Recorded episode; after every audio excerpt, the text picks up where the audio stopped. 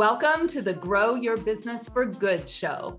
This is a place where coaches and consultants gather so you can learn how to lead a world class business that does not tax your time, your energy, or your financial resources. We are your hosts, M. Shannon Hernandez and Amy Hager of the Joyful Business Revolution. And our number one goal is to bring you clarity and insight on how to grow your business for good. Hey, hey, hey, everyone. It's Shannon, and this season is all about answering your most pressing marketing questions. This particular question was submitted by Terry in our Facebook group. Amy has not prepared a response. So, Amy, are you ready for today's question? I am. I always get nervous when I get questions from Shannon that I don't know what I need to be prepared for. So here we go. All right. And remember the rule, Amy. We are trying to keep these to 10 minutes or less. Are you up for the challenge? I am. Let me get my uh, timer out. Go ahead and ask the question.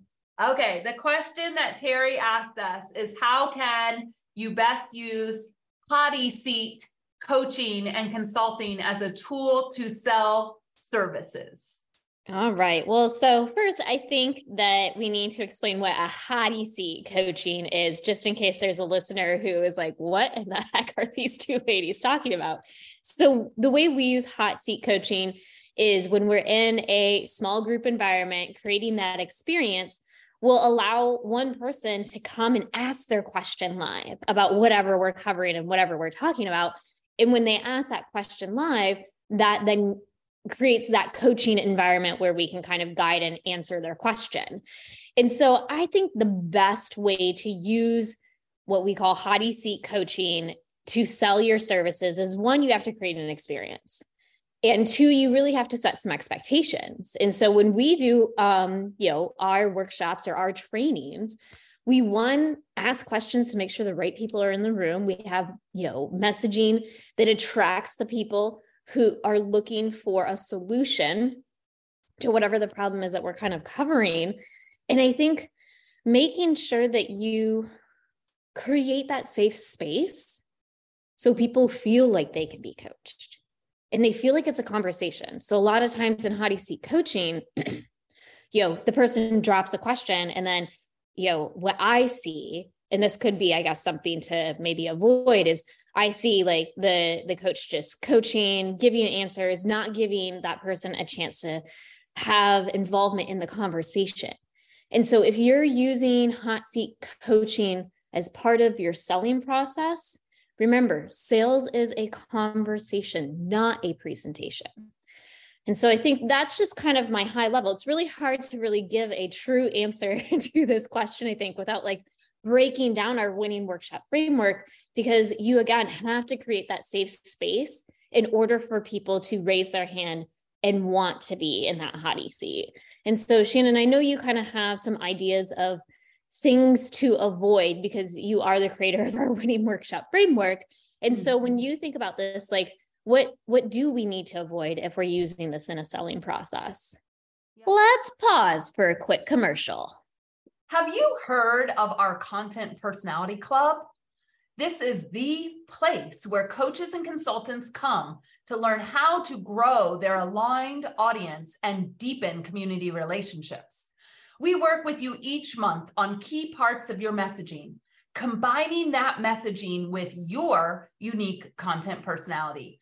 Our goal is that you will never hear the chirp, chirp of crickets again when it's time for you to roll out a new offer or reintroduce an offer in a new way.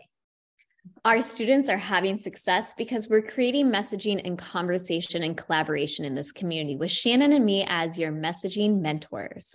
So take a look at the contentpersonalityclub.com and grab your spot. I'll reach out as soon as I see you've enrolled. Now, back to the show. Yeah, I think um the very first thing is to make sure people have opted in to the event or the experience. So I would not particularly use hottie seat coaching as like an every week thing where I went to a Facebook group and pulled someone in. Like they haven't opted into that, but also um, you know, there's a fine line between giving away too much and actually selling. and this is where the strategy can get really blurred. If you think that you showcase your best uh, skills in a in inviting someone into a hottie seat, then put them through a process to earn that seat with you. Put them mm-hmm. through a form where they fill out so you show up prepared. Like it's really hard to hottie seat coach somebody if you don't have any background knowledge, right? Like it's it's nearly impossible. Um, put them through a form, make them opt in, mm-hmm. get their consent right we do this so well in our workshops we have a, a, workshop actually today and I, I made sure that it was in there do you give us permission to coach you over the next three days? And if they say no, it's okay. We won't choose them. They can stay, but we only want to coach people who have given us consent to do so. Otherwise, it's a marketing um, guru gone bad. Like, yeah, like that's a great point. Pushing your advice on people, right? So that would be my biggest thing. Make sure people have opted in. Make sure they've uh, filled out a form and make sure you're truly coaching them in a way that helps them uncover their blind spots and doesn't give them solutions because then they will never buy from you. That's the reality of it. Yeah.